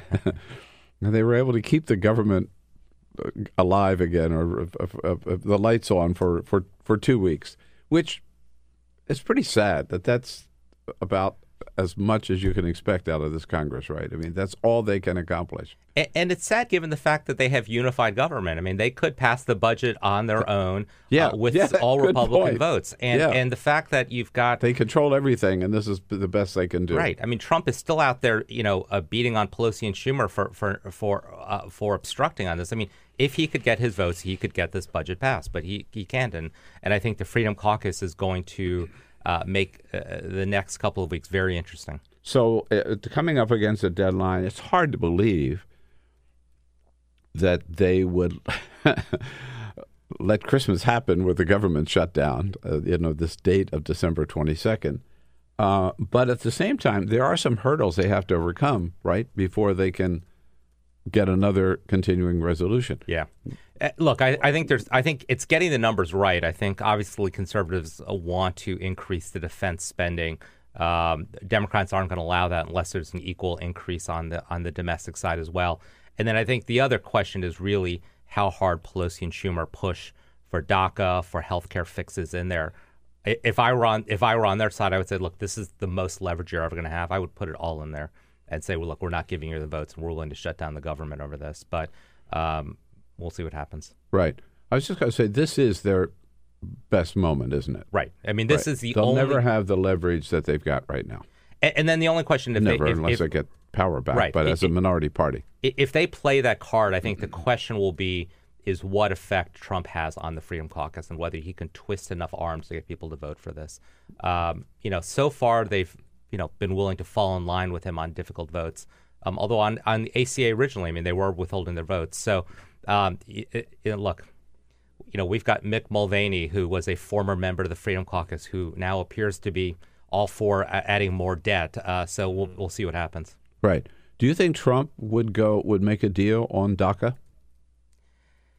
We had that remarkable moment a couple months ago in the Oval Office. It looked like he was ready to. It then. Looked like he was ready, and I think he caught enough heat not only from the folks within the White House but from his base, and he pulled away from that. Again, the politics of this one are squarely in the Democrats' favor. Not only the polling on this issue, but also you've got so many Republican moderates who think this is the right thing to do. The only question is whether there's actually a pathway to citizenship in there or not. But there is a deal to be cut. But isn't the fear for Democrats that if they were to hang tough and the result of that was the government shuts down, that they? Yeah. We remember the Newt Gingrich shutdown, right? Right. And I lived through in the Obama administration one actual shutdown in 2013, and then a couple aborted shutdowns along the way. Again, I think this is the messaging challenge, and I think the question would be is why Republicans can't keep the government open when they have the votes on their side. It's going to be really hard to blame Democrats. Really hard to blame Democrats. Yeah. But, of course, Donald Trump blames them now for for everything. Everything. And including he paid all those women to come forward yesterday in that news conference. And he's tweeting about it again this morning. Mm-hmm. Right. Tying that with Russian collusion. Absolutely. Because it's all one and the same. Right. So the big question is, how many Diet Cokes do you drink a day? I will tell you, I have many criticisms of the president. As my wife can tell you, Coke Zero is my drink of choice. And I will do a half dozen easily in an afternoon. A half dozen? I will do a lot. I will do a lot, actually. I can knock it out. I will criticize him on many things. I will not criticize him on that, although 12 is even a little extreme for me. 12's a lot, man. 12 is a lot. And then you add on top of that his TV watching. Which is, according to the New York Times, 4 or up, sometimes double that, 8 hours a day. It's unbelievable. Yeah, I don't understand this. I worked for Barack Obama for 4 years in the White House. I saw what his schedule was like. I saw all the things we had to get done. And even as packed as his schedule was, we still couldn't get everything. How does the business of the country get done when the president's just watching TV? And the remarkable the color from those anecdotes of how he sits there and the TV's on the entire time he has meetings, he controls the remote control, and that if he misses something, he goes back and watches it on TiVo. That's a lot of time. An awful lot of time, right? These anecdotes came from an article Sunday in New York Times written by Maggie Haberman, Peter Baker, and Glenn Thrush, and the funny part of that too was, well, I guess in David Bossy's book, he talks about the fact that the Diet Coke stuff as well, and that Trump would order Diet Cokes for other people, even though he wouldn't ask them what they wanted to drink because he drinks Diet Coke. He orders them a Diet Coke as well. What's more American than eating 4 sandwiches from McDonald's, a chocolate shake, and washing it down with a Diet Coke? Mm-hmm. That was in the Bossy book. The other funny thing is, when they do these campaign stops, they would basically, the last thing they would load on was these big, armfuls of fast food before the plane took off. Right. Yeah. You're referring to that the classic dinner was 2 Big Macs, 2 filet of fish sandwiches. That was to balance off the Big Macs, right? So you don't feel as guilty about eating the Big Mac and the chocolate shake. By the way, I found out that no fries? That apparently there must have been fries. Apparently he takes the buns. Were there fries? No, there were no fries. Had to be. According to the book, there weren't. Apparently he takes the buns off of these, which is so much grosser to me. Just these, he's on a paleo diet, Peter. Yeah, he's a paleo warrior, right? Yeah, sure, of course, but this limp, gross lettuce with these dime-sized gray burger patties, and it's just. I will say one serious point. David Gergen tweeted something the other day that I retweeted. He said, "What's remarkable about that story is there's no mention of Trump exercising or spending time with his family. No. And Gergen makes the appropriate point, both for Bush 43 and Obama, exercise family was a source of strength for them. Yes. Yeah. No, that's a good point. And really both of them did exercise. You know, W did for sure, and Barack Obama, you know better than I, every day. But there's no mention of that. The only time is playing golf, which riding around in a golf cart, let's face it, is not a lot of exercise, I can tell you, as a former golfer, at any rate. The other thing about, I have to say, Diet Pepsi's a lot better than Diet Coke. No, Bill, I'm going to have to disagree with you on this one. That is a bad take. I'm sorry. And I do one a day. If I do one a day, I feel guilty. Sure. 12? Can't imagine it. But I'm impressed you do a half a dozen a day. It's a lot, actually. And I'll go from the several coffees I'm having right now to the Coke Zero. I'll just segue seamlessly into it in a couple hours. All right. So, Mr. DNC member, tell us, how do things look for 2018 for Democrats? I think things look great. I mean, I think historically, presidents obviously do poorly in off-year elections. I painfully was in the White House in 2010 when we lost those 60-some seats. You've got a historically unpopular president. As you mentioned, I think the tax cut, I think the healthcare issues, I think these are will resonate with voters, as we saw in New Jersey and Virginia. I was astounded. Vox did a piece yesterday where they looked at the number of Democratic candidates and how much money they have raised. It's something like 350-some Democratic candidates that have already raised more than $5,000 and like 110 that have already raised more than $100,000.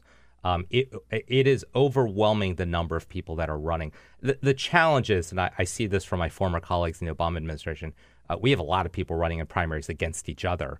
In the Pete Sessions seat in Dallas, there are three former Obama people running against each other for the Democratic nomination. So we are cannibalizing each other a little bit, but that's better than not having a candidate. That is better than not. And as we found in the Virginia General Assembly, the House of Delegates, you have to have people running if you want to win some of these seats. So I feel good about things, but obviously, we are still 11 months away. A lot of things could happen. Right. The Chairman Perez says, I think, says it best, every zip code matters, right? So where before we gave up on some House seats or state legislative seats because they've always been represented by Republican, now, the challenge is. And I have to give a lot of credit to groups like Emily's List, Our Revolution, Indivisible, MoveOn.org. They're recruiting candidates to run for these city council seats, state legislative seats, governors, all the way. And there ought to be a candidate on the ballot in every single one of them. Yeah, right? And absolutely. It's not only every zip code matters, but it's also competing in every seat from the school board to the Senate to the presidency. Yeah. I think it's also reimagining what the role of the DNC is. I mean, the DNC is not... cannot be what it was 20 or 30 years ago because of the prevalence of outside money. And so understanding the role of the DNC, working together with the Indivisible, the resistance groups, and not kind of overpowering them. Right. Hey, Chris, it's great to see you. Thanks so much for coming in. Have a great holiday. Thank you. Come see us again soon. Again, you can follow Chris on Twitter at Chris Liu, L-U, Chris Liu 44. And joining us next, Eliza Collins covers the Congress for... USA Today. So stay tuned. Quick break. We'll be right back. I know one thing. Nobody can come down here and tell folks in Alabama what to do. Follow us on Twitter at BP Show. This is The Bill Press Show.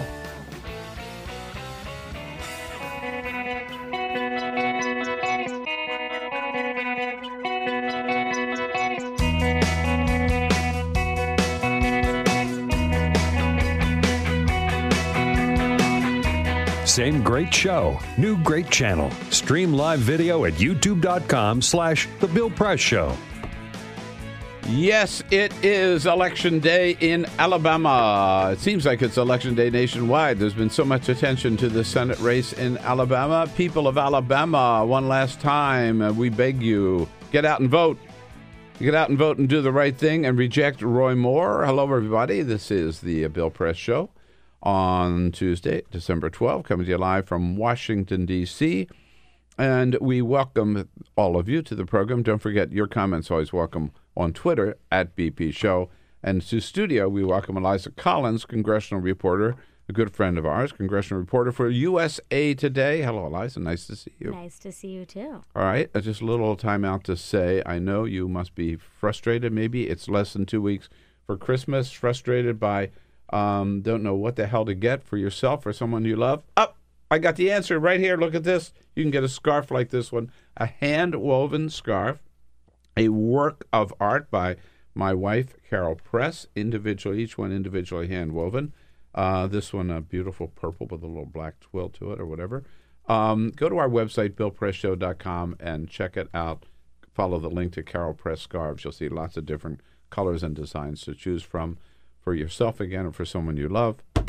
Bill, what's the Christmas shipping cutoff date? That's the question everybody asks. I know. It's, well, not yet, put it that way. Probably the end of the week, but I'll tell you, Carol's running over the post office several times a day. I said earlier, there's nobody busier than Carol at the post except for Amazon. They ship out more packages. She's second only to Amazon. So BillPressShow.com, follow the link, Carol Press Scarves. I'll tell you when the cutoff date is. So, Eliza, we heard from a group of Americans yesterday with a very special request for members of Congress. It was a news conference held up in New York by four women. Here is one of them, Jamie, asking Congress to do the right thing. I ask that Congress put aside their party affiliations and investigate Mr. Trump's history of sexual misconduct. Mm-hmm. Is that going to happen? No. I mean, probably not. But it is if you're a Republican in Congress, you're very uncomfortable this week for a lot of reasons, starting with Roy Moore, very well could be part of your caucus tomorrow. And then all of these allegations of sexual misconduct nationwide, and now they're coming into Congress, are bringing back up President Trump, who has more than a dozen. I think it's like 15 or 16 allegations. Mm-hmm. We saw some of them again yesterday.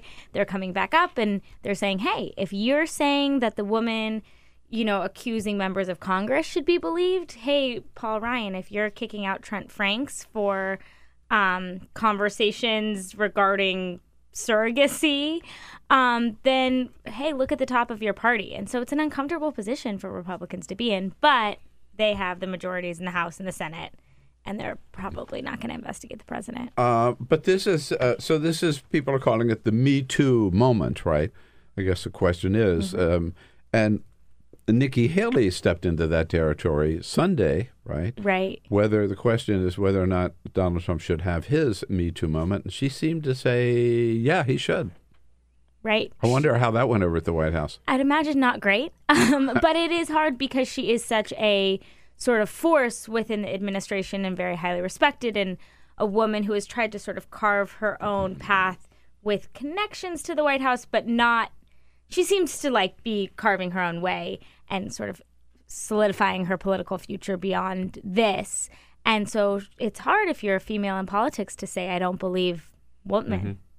Mm-hmm. I had a conversation yesterday with a Trumper, a person who was very much on the inside of the Trump campaign, who said that they didn't feel that Nikki Haley was a real team player on this issue during the campaign, that when they were looking for people who would defend Trump and attack these women question look for witnesses who would dispute it and go on television and defend Donald Trump, Nikki Haley would not. So there's a little history here. This is one issue where maybe she feels strongly about as a woman and should. And is saying, I'm not going to give him a pass. And remember, she was a strong Marco Rubio endorser. Mm-hmm. She was not with Trump until the very end, and that was really because she was elected for a position.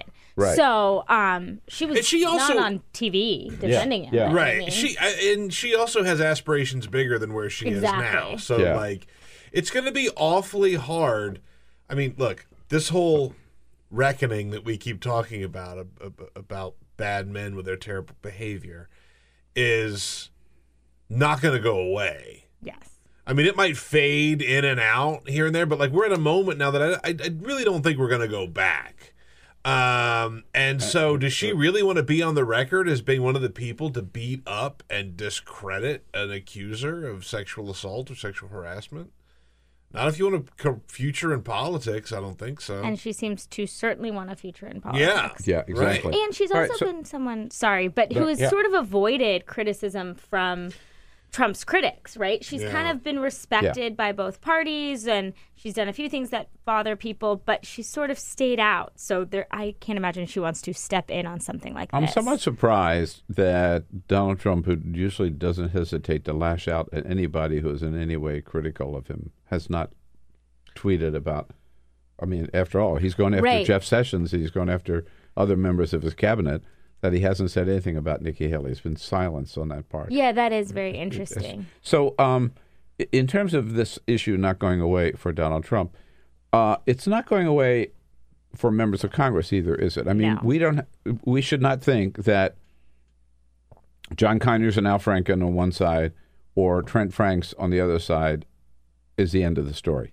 Definitely not. And if I ask, I've just started to ask sources in conversations, who are names, and people everybody knows some name. Look into this person, and how much credibility we're not sure.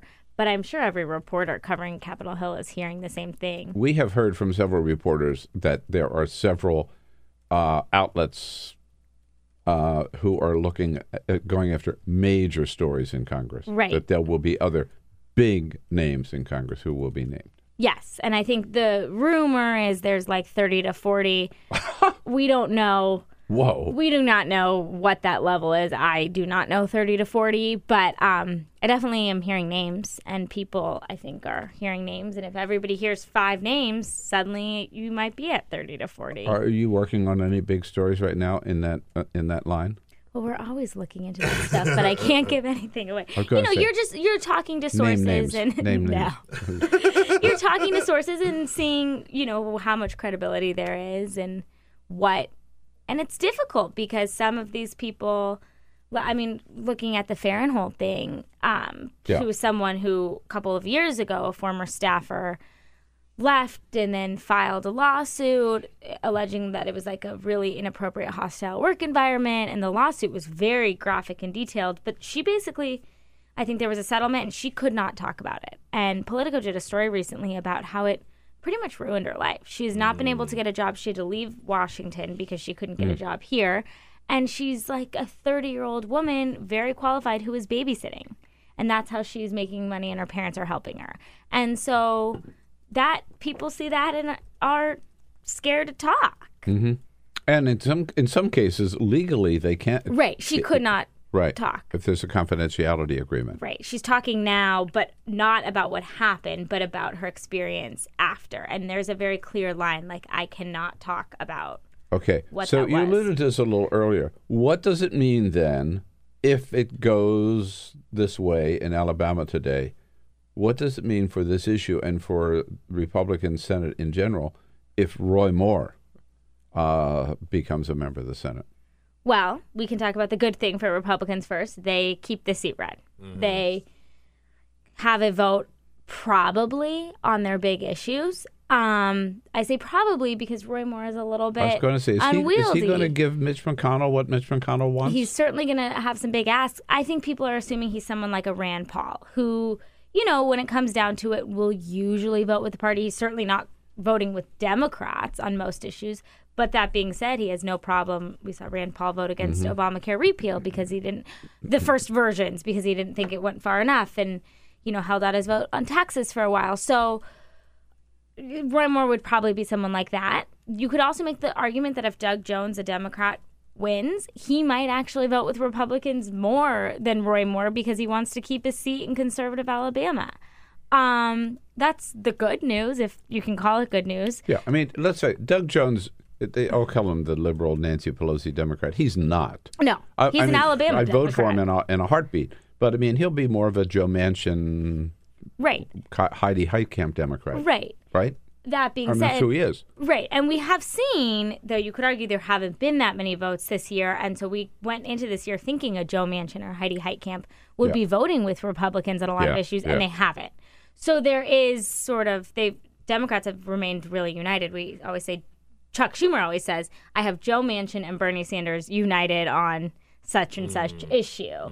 So there's that question mark. The bad news for Republicans is that Roy Moore gets a lot of headlines, and they're not positive ones. And he has a tendency to speak out. These allegations are not going away. He's probably going to be investigated by the ethics committee. I mean, he's not a positive presence. Reporters are going to be constantly asking him, constantly asking his fellow colleagues, like, what you think of such and such that he said. And he's an unwieldy vote. And he brings up things like the president's allegations or that sort of stuff. Right. Will they throw him out? I don't think so. I think, well, they're not going to not seat him. That seems to be sort of decided. You're even seeing someone like Senator Susan Collins, who does not like Roy Moore, has never liked Roy Moore. And she's saying, look, if these allegations are out there and the people of Alabama vote to put him in Congress, we cannot not let him come. Right. What could happen is that an ethics committee investigation could start. And it's assumed that that will, at least Mitch McConnell has said that will happen. And Democrats are fighting over each other to be the first one to recommend an investigation. And that could, depending on what is decided, they could expel him. But that could be years away, or they could not find anything. And that's a 2/3 vote. Right. In the meantime... in 2018, as we just talked about with our former guest, Chris Liu, Republicans will have to defend every time they, every Republican running for any office in the entire country will have to answer the Roy Moore question. Exactly. But, like, they've gotten kind of good at answering the Roy Moore question. I don't mean to, like, diminish that, because I think it's a powerful tool if we're going to get that right down to the bone about it. But, like... They've answered that question. Yeah, it was up to the people of Alabama to decide. Yeah, people of Alabama have decided. But my as if I were the Democrat running, I would say I don't care what they say. He's their candidate. He's a Republican. That's fair. He and Donald Trump.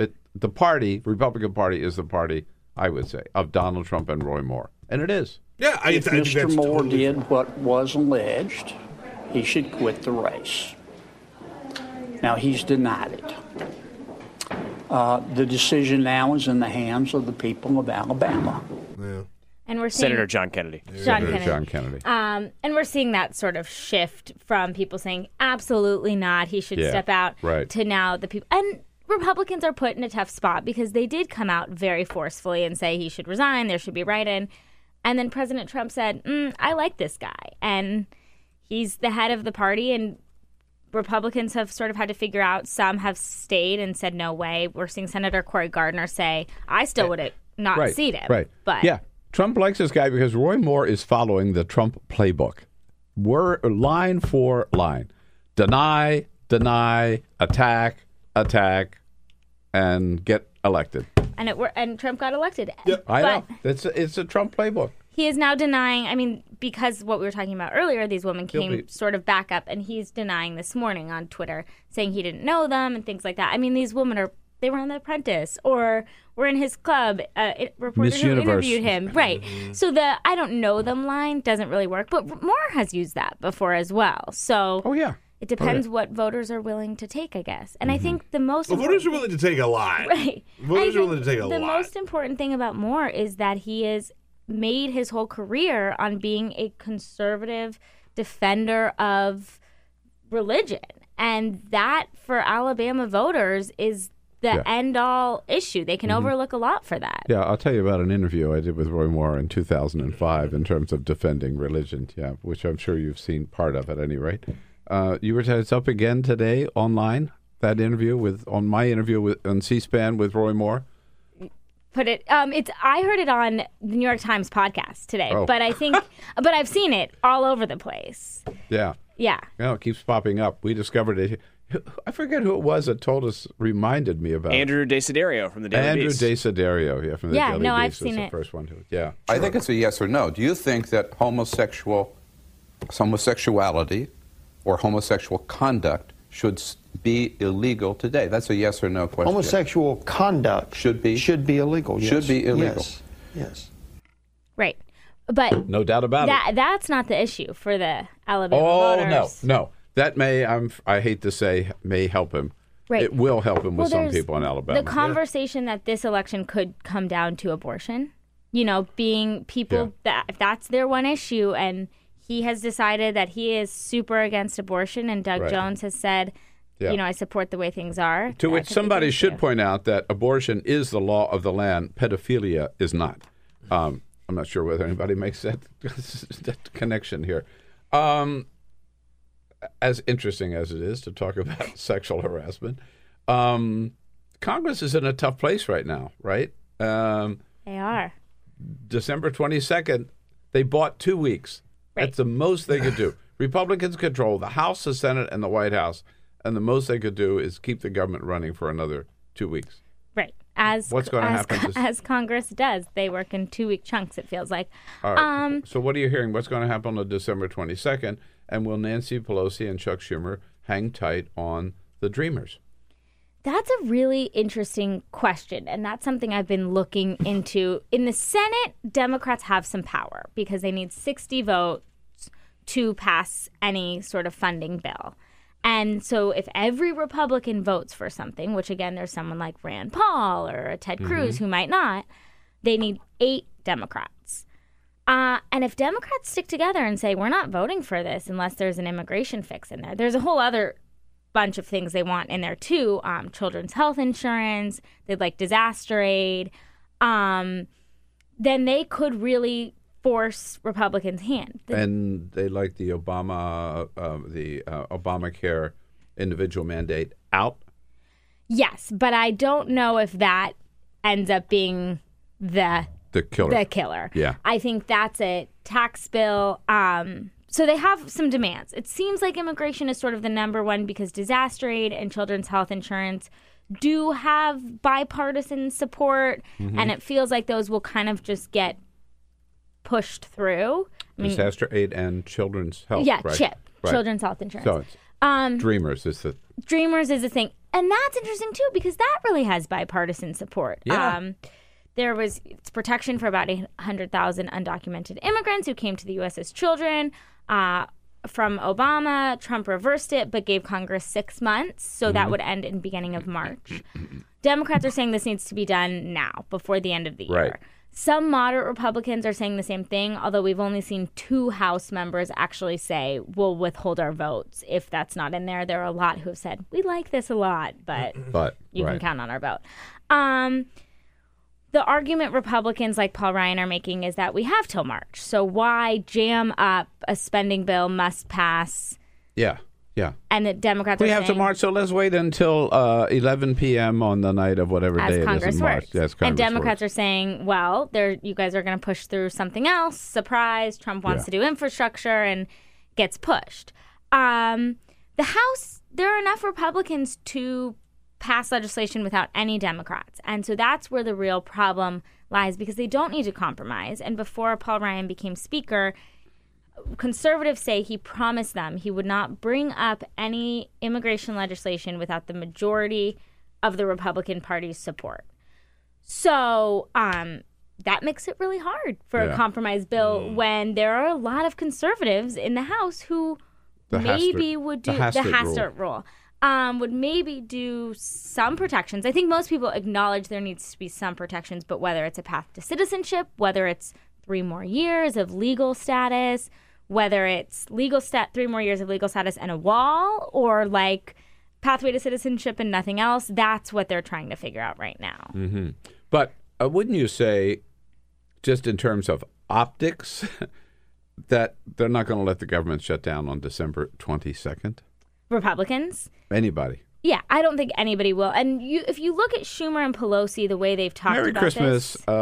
Merry Christmas. You don't get your Social Security check this week. Yeah. Right. And what their big line is, the troops. You know, we always potentially make an going for the troops, to war with North Korea. I mean, things are really heating up.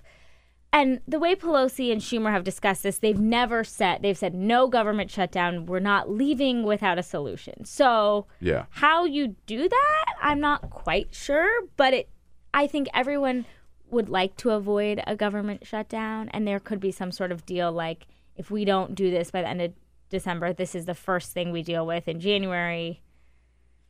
Handshake. And if they do resolve it, mm-hmm. right, it's only going to be another temporary fix, isn't it? Well, it really depends what it is. What they say is they want it to not be a temporary fix, and that's the idea of having a bipartisan solution where both sides give and take a little bit, and so these 800,000 people are protected, but there's not the problem of more people coming in. It's sort of the way Republicans argue. I mean, a temporary fix in terms of they'll keep the government running for another 2 weeks, maybe. Right. It'll probably just go into January when they'll have to work out a spending bill. Yeah, yes. Right. Okay. Merry Christmas. Then we come back and we'll fight the same battle all over again. Right. The other deadline, that the self-imposed deadline, is tax cuts by the end of the year. Yes. Going to happen? I think that they feel they need it so badly that it probably will happen. The House and Senate have both passed their bills, while there are some differences in and some sticking points. Overall, there's a lot of overlap, and I think people are willing, when we're talking about give and take on immigration, across the aisle. In taxes, it's not across the aisle, but it's sort of give and take between moderates and conservatives within the party. Right. And the conference committee has been appointed, started work yesterday. I think they started work over the weekend, and maybe they were at least discussing over the weekend and started hashing things out yesterday. The idea is that Wednesday Trump is going to speak on this, so presumably they'll have something, and we're hearing Friday for the bill being introduced, Friday. But that's what we're hearing, but that sounds pretty rosy because there still are a lot of differences. And they still need just 50 or 51 votes in the Senate. Yes. It's still reconciliation. There is, so Senator Susan Collins, who voted no on the Obamacare repeal, who's pretty moderate, works with Democrats a lot, she voted yes on this last bill with a promise that the Senate and the House would pass something called Alexander Murray. It's a bipartisan bill that basically keeps paying subsidies to insurance companies to make sure premiums don't spike. Mm-hmm. She said that she was promised that would be passed into law before the next round of tax votes. I'm not really sure how that happens. Yeah. And so I think it's assumed they might lose her, because she made a big deal about that being. So they lost Corker, they lose her, now they're down to 50. They can't lose anyone else. They can't lose one more. Right. If Doug Jones is elected, they're toast. Right. So that is why I think they want Friday, because if Doug Jones is elected, he's not seated he's not seated this week. Why not? Oh, well, I think because the Republicans have the majority, they might try to make sure that happens. They have to swear him in. Look, they kept Obama from making a Supreme Court pick for a year. They're gonna keep Doug Jones out until next Monday. Supreme Court is not elected by the people of by anybody, right? You're right. The Republicans won't obstruct it. Yeah, you're right. We'll see what happens. They may try, but the president who picked that Supreme Court judge was elected by the people. Yeah. Yes. Huh? They're not gonna let him vote on this. All right, we got another. Oh, that's very, very interesting. We'll see. They don't dare do that. They wouldn't dare do that. Tell me that. No. How many times are we going to say that? Eliza, so good to see you. Thank you. USA Today.com. Have a great one, folks. We'll see you tomorrow. This is the Bill Press Show.